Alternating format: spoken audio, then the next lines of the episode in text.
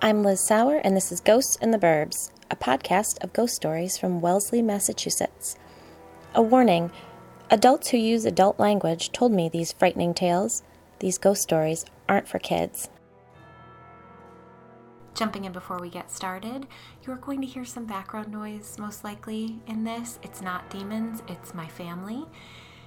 Um, the house is unavoidably jammed. It was the only time I could record, so I apologize if there are any distractions, but as always, done is better than perfect. On with the show. Happy St. Patrick's Day! The girls set a leprechaun trap, and I'm beyond relieved to report that it was untouched, save for a few missing chocolate gold coins, and blessedly empty this morning. However, the toilet water was green and the kitchen stools were turned upside down. We got off lightly. I, for one, am not interested in antagonizing the Fae. Now, we are at a point in our shared timeline when I am forced to jump all over the place. We have catching up to do. There are unknown problems afoot. I have a wild interview to share. I ran into an old interviewee whose perspective has completely changed. Kate Dilvish is lurking. Claire is back, and honestly, in all this time and all these years we've spent together, we've never really gotten to the bottom of things. If we zoom out, we must agree that our biggest question is why Wellesley? Hell if I know. In fact, I'm not even sure I want to know, but we've gone this far, so let's keep pressing forward. And press forward we shall, this episode, by jumping around here, there, and everywhere. We're on to ghost story number 69 bones. Holy shit. I'd been trying to decide what to order for breakfast and jumped at the loud voice beside me. I can't believe it. I was just thinking about you. It took me a minute to recognize her. Her hair was longer and lighter. The last time I'd spoken with her, she wasn't wearing glasses, and actually, the last time I'd spoken with her, if you bet me a million dollars, I would have told you she wouldn't be caught dead in a matching cashmere set with crisp white sneakers. Perceptive as ever, she read me within two seconds flat. I know, right? She laughed, brushing my cheek with a kiss. I've crossed over to the dark side. Adrian, oh my god, how are you? I'm okay. How's the blog? Chugging along. I can imagine. This place gets more tense and more bizarre every day she replied. Did you hear about the pickleball situation? I laughed. I swear, if things don't cool down, someone's going to get killed, she joked. Wow, I was just about to leave, but this is too much of a coincidence. Do you have a second to talk? Sure. I'd planned to take the precious hours I had before picking up the girls from school, holed up at Tatte, my new favorite place to write, and attempt to work on the book, which is always a struggle. So Adrian's appearance was a happy distraction, despite the little spike of fear I felt, wondering what she wanted to talk about. But before I tell you about my conversation with Adrian, aka the Preppy Prepper, who appeared in episode 26, parts 1 and 2, we have some catching up to do, and I have a wonderfully strange little interview to share that I know you'll want to hear. So, Claire is back. She's back. And yes, I am certain that it's her. So, where the hell did she go? Why the hell did she go? And why is she back now? Well, it's complicated. Yes, that banshee got in the way, doing what ancient spirits do. It tricked me by pretending to be Claire for a time. Spirits like that are powerful, frighteningly so, and they can basically do whatever they want. And they do. Why did it do it? Who knows, but why not? Maybe it was bored. Maybe it was looking for a laugh. Maybe it was lonely. Or maybe it just felt like it. So it did. And that is why it is so incredibly dangerous to mess around with this stuff we call the paranormal. We can't begin to understand the motivation behind these beings. Ghosts and demons, okay, we kind of get what motivates them, and we've cobbled together a sort of playbook on how to deal with them. But as we've learned in our time together, it's not just ghosts and demons that we need to watch out for. There are monsters and aliens, earth spirits, gods, ghouls, fae, and banshees. A multitude of entities that our busy human minds can possibly keep up with, let alone perceive, let alone understand. And everything, every single one of them, is constantly evolving, just like we are. As in everything, what we are 100% certain of today is the shaky ground of tomorrow. Claire appears as a teenage girl to me, a snarky one at that. But at least in this iteration of her existence, we are roughly the same age. I was in high school the same time she, Hillary, Vanessa, and Jill were. Claire's appearance remained the same, at least in the way that I can perceive it. But her knowledge and wisdom have evolved, grown up, changed. In life, she didn't make it past her teenage years. In death, she's like middle aged. Her soul remained, and as such, it remains in this timeline, and as we all do, it matured. Does that make any sense? No, but neither does electricity or Wi Fi or cryptocurrency, as far as I'm concerned. It's all an agreed upon magic to me. So if you're looking to poke holes in this explanation, have at it. I don't get it. I can't defend it. I am tiny brained, easily ruffled, and spend much of my time confused in trying to remember my to do list and failing. I'll never fully understand why I can see and hear spirits. I'm just glad that I do. I am the first to admit that my perception and understanding of the paranormal may be completely inaccurate, but I can't do anything about that. It's just the way it is. Every time I think I have a handle on things, I'm proven wrong. So let us all continue and proceed, knowing full well that I am the most unreliable of narrators. Now, speaking of being wrong, before I get back to Adrian, I have to tell you about this guy I interviewed. We were introduced by a mutual friend, Debbie, who reached out to ask if I would consider meeting him. He's a really nice guy, she explained. I'm friends with his wife. She knits. What's going on with him? He had surgery on his mouth, and ever since then, something strange has been happening in his house. That doesn't sound like it's in my wheelhouse, I joked. No, no, it is. Trust me, Debbie insisted. It's weird. Call him. So I did. Well, I mean, I didn't call, I texted. We met at Caffè Nero. I haven't been there in such a long time, and as I settled down in a pretty upholstered antique wooden chair in front of the gas fire, I was reminded of its truly cozy vibe and delicious butter croissants, though I do prefer the ones from. No, sorry, back on track. Steve. Handsome, middle aged, gray beard, cool clothes, the likes of which we don't see a lot of here in Massachusetts. We've got prep down, that's for sure, but the guys here have a uniform, the women do too, of course, but Steve wasn't in the typical Wellesley or even suburban Boston getup. He wore a cool, like, not heavy, but structured flannel jacket type thing over what looked like a cashmere hooded sweatshirt and these gray pants and cool looking sneakers. I know very little about stylish women's clothing and even less about men's, but he reminded me of what you might see like Ryan, Ryan Reynolds or like Jim from The Office wearing. Does that make sense? I immediately wondered what his wife was like. I just remain, as ever, endlessly fascinated by the people I meet in this town and their ability to curate their lives in such an attractive way. Anyhow, as put together as Steve's outfit was, his demeanor was equally as jumpy. He spotted me, came and sat down, introduced himself, stood up to get a coffee, came back and apologized for not asking if I wanted anything, got back in line, and finally settled in the seat across from me, leg bouncing, forehead furrowed. So, how do we do this? I smiled reassuringly. Just tell me what's been going on, and if I can help, I will, or if I can't, I'll put you in touch with someone else who can. Great, it's great, he said, sipping a triple espresso.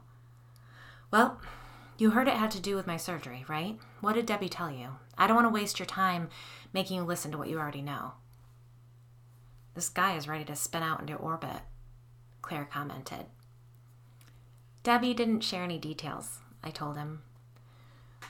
Okay, all right. So I had dental surgery, and the haunting started right after that. It has to be that cadaver bone.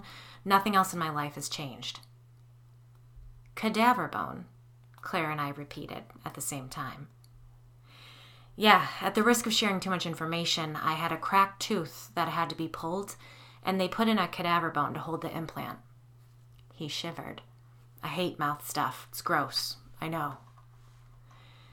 Now, I went into this interview ignorant of the practice of using bone grafts in dental procedures. I feel like somewhere along the way I'd heard about cadaver bones being used in other types of surgery, but I did not know about this particular use. So after listening to Steve's story, I did a Google search, clicked around a little so that if anyone else hadn't known about this before, now we can enter this hellscape together, eyes wide open. According to Midtown Dentistry, bone grafting is a procedure which is necessary when there is not enough jawbone for a dental implant to adhere. They explained that there are four different types of bone graft, and one of those is an allograft. This is the one Steve had, which uses bone harvested from a human donor, with the harvesting taking place after death. Thank you for clarifying this point, Midtown Dentistry. Heaven help us. Anyhow, the harvested bone is rigorously tested and is sterilized to ensure it is safe for use. Again, thank you for clarifying, though the mind conjures horrific images. The bone is radiated to eliminate all organic contaminants. Shivers. They conclude, writing, Harvested bone has been in use for many years, but many patients are fussy about receiving a bone graft from a cadaver. Midtown dentistry. Fussy. The passive aggression. Oof. At any rate, that's how cadaver bones are used in dental procedures. No shade, I am fully aware that now that I have looked into this and it's entered into my subconscious, it will be but moments before I am laying back in the chair staring at the ceiling through those bro style sunglasses, wondering whose bone I'd stolen, and ruining the day I Googled dental implants. I'm not kidding. I come from a long line of hypochondriac manifestors. One of my aunts once mentioned a medication she was taking to my sister, who happens to be a nurse. My sister casually asked if she had a metallic taste in her mouth, a common side effect of the drug. No, my aunt replied. Then, without missing a beat, she whispered, Actually, I think I do. So, back to Steve and his ill fated dental surgery. I think it's like an organ donor thing, Steve explained. I didn't ask too many questions. They can harvest bone from you, but it's more painful, so they offer the option of using a cadaver bone. I fought to keep a pleasant slash open and curious expression on my face. Do you know where the bone came from? He shook his head. They refused to tell me. I'll tell him exactly where that bone came from, a woman yelled, causing me to jump. Beside me stood an elderly woman, perhaps in her 80s, gray haired, cardiganed up, and furious. Are you all right? Steve asked nervously. Yes, sorry. I apologized, half listening as Claire chatted with the ghost. Um, tell me what's been happening since your surgery. It's like living in a horror movie, Steve admitted, leaning forward and lowering his voice. It started the day after my surgery. I work from home. What do you do? I asked, curiosity getting the better of me. I'm a graphic designer. Cool, I replied, thinking, creative type. That explains the cool clothes. Yeah, well, I was working on an assignment, tweaking it really. It was pretty much done when the computer screen went black. Out of nowhere, the thing just died. Apple couldn't help. The hard drive was completely fried. I lost everything on it. That was a mistake, the ghost whined. I was simply trying to get your attention. The computer might have been a fluke, Steve continued, but weird stuff keeps happening. The windshield wipers on my car got stuck on. Our dishwasher leaked and went through to the basement, and we found out we had a carbon dioxide leak that could have killed us. Not all of that was my doing, the ghost tisked. How did you find out about the leak? A CO2 alarm in our basement. Thank God it worked. The two on the first floor failed. He sighed. All of that could have been coincidental, a string of bad luck, but then things got really creepy. One morning we woke up to all the doors on the second floor slamming by themselves at the same time. The ghost woman chuckled. I shot her a look. Steve clocked the look, glanced beside us, and asked, You okay? You have to tell him who she is, said Claire. I'm not asking for much. This is the least he can do for me, the ghost wheedled. Listen, Steve, so I can talk to ghosts. He sat back in his seat and crossed his arms. Did Debbie tell you anything about me other than I write a blog? She said you were a sort of expert. No, but I do sort of have a direct line of communication. There's a woman haunting you. Mary, the ghost asserted. Her name is Mary, and she wants you to do something for her. Steve sat in silence, staring at the small wooden crate turned coffee table between us. Eventually, he blew out a breath and said, All right, what the hell? Shoot. So, what does this ghost want from me? Well, firstly, I want to clear some things up, Mary began. I apologize about his computer. I didn't mean to break it. I was trying to type a message to you, and something obviously went haywire. Sorry. The doors and the car situation were me, but I had nothing to do with that dishwasher or the CO2. Come to that, I am not the one giving you bad dreams and lurking around the basement, and I certainly didn't start those fires. I relayed what she had said to Steve. He stared at me, squinting his eyes. How could you possibly know about that? I shrugged and continued to listen to Mary. Got it, I said finally. Okay, so the place your dentist got that bone from gets some of its cadavers illegally, and Mary's was one of those cadavers. I was supposed to be cremated. So she's a little stuck right now, I continued. Jesus Christ, Steve yelled, causing some of the coffee drinkers to glance our way. You gotta be fucking kidding me. I'm gonna sue the shit out of that fucker. Am I stuck with this woman forever? No, no, I assured him. She just has unfinished business that she wants help with, and then I'm certain we can get her to, well, if not move on, at least move on from you. What does she want? Steve asked, suddenly suspicious. He scoffed, rubbing his hands against his legs. Let me guess. I just write you a check and you make this Mary go away? I took in a deep breath to bite back my initial response, then leaned down to pick up my bag. It was nice to meet you. I wish you the best of luck dealing with the things setting fires in your house. I stood up to go. He reached out and grabbed my arm. Wait, wait, I'm sorry. This is just, it's a lot. I stared at his hand, and he quickly let go. Really, I'm sorry. This is all new to me, and I'm a little freaked out. I'm just. I apologize. I sighed and slumped back down into the chair. What does she want me to do? I'll do anything to get rid of her, even if it means writing a check. He laughed nervously. I pulled a notebook out of my bag and wrote down a name, a number, and some other information. There's an unclaimed balance of $5,272.63 at a credit union in Dover, New Hampshire, I relayed via Mary. She left it out of her will because she didn't want Michael's wife to get one red cent. You need to contact Mary's daughter, Sarah, and let her know about the money. Sarah is not to tell her brother about it because she could never and will never forgive his horse faced, greedy wife for what happened at the anniversary dinner.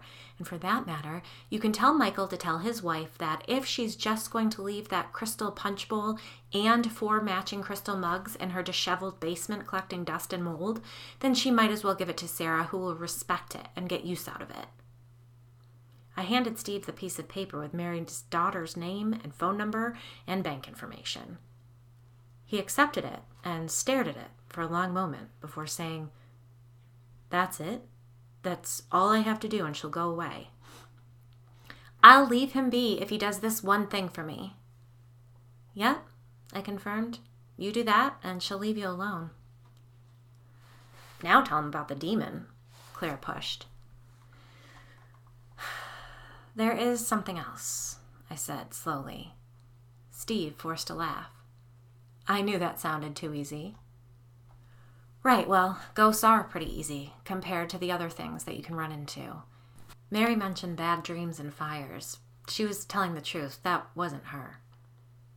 All of a sudden, Steve looked shifty.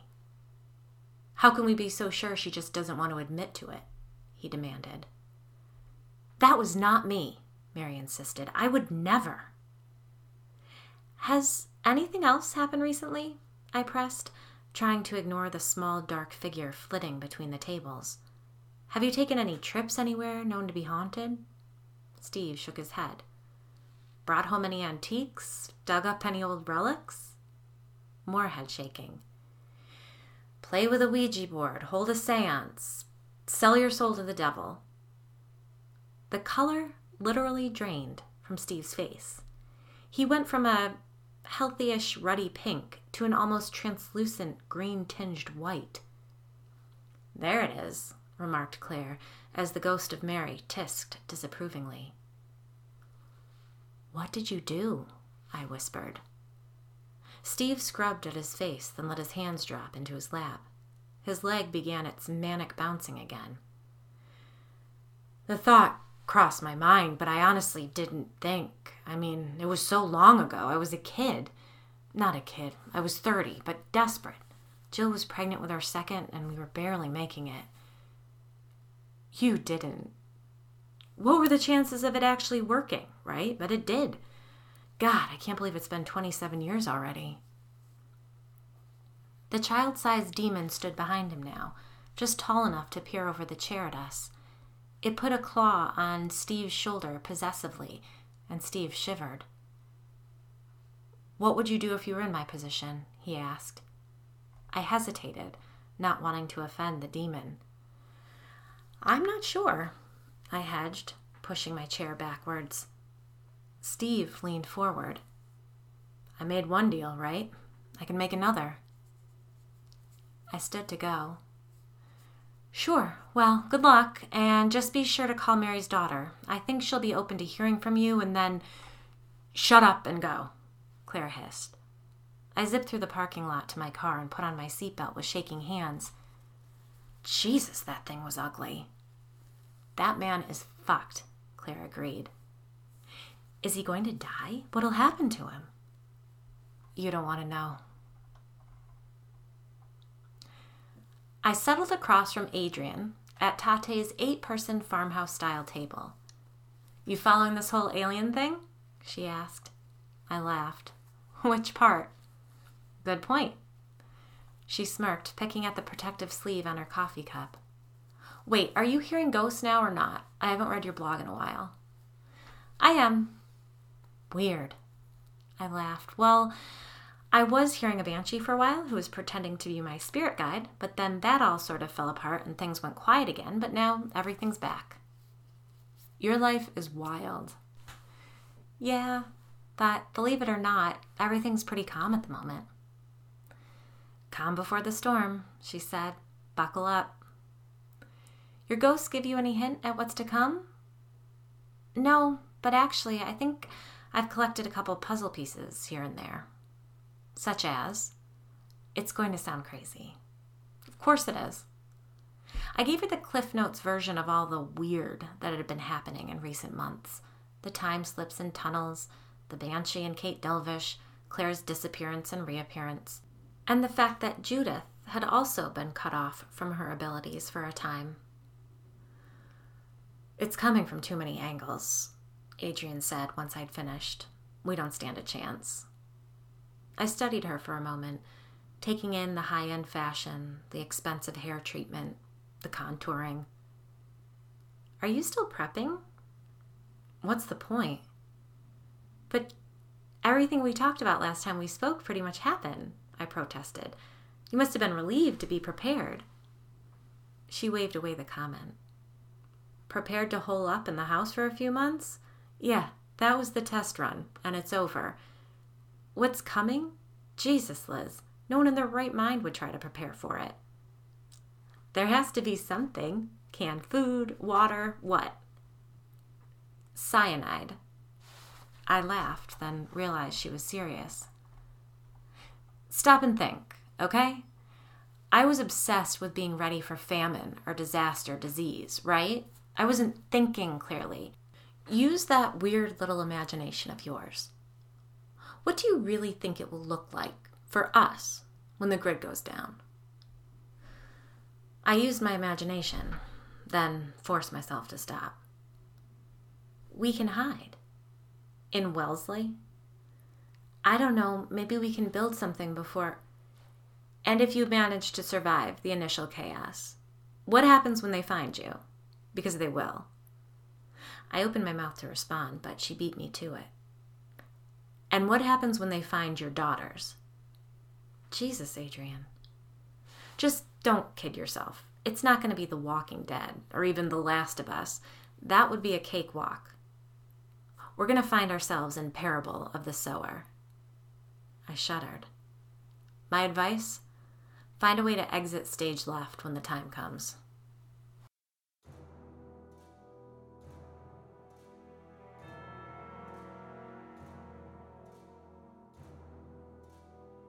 I want to send a special thank you to Debbie Perlman. She's the lovely woman who turned me on to Steve's wacky little cadaver bone story. Thank you, Debbie.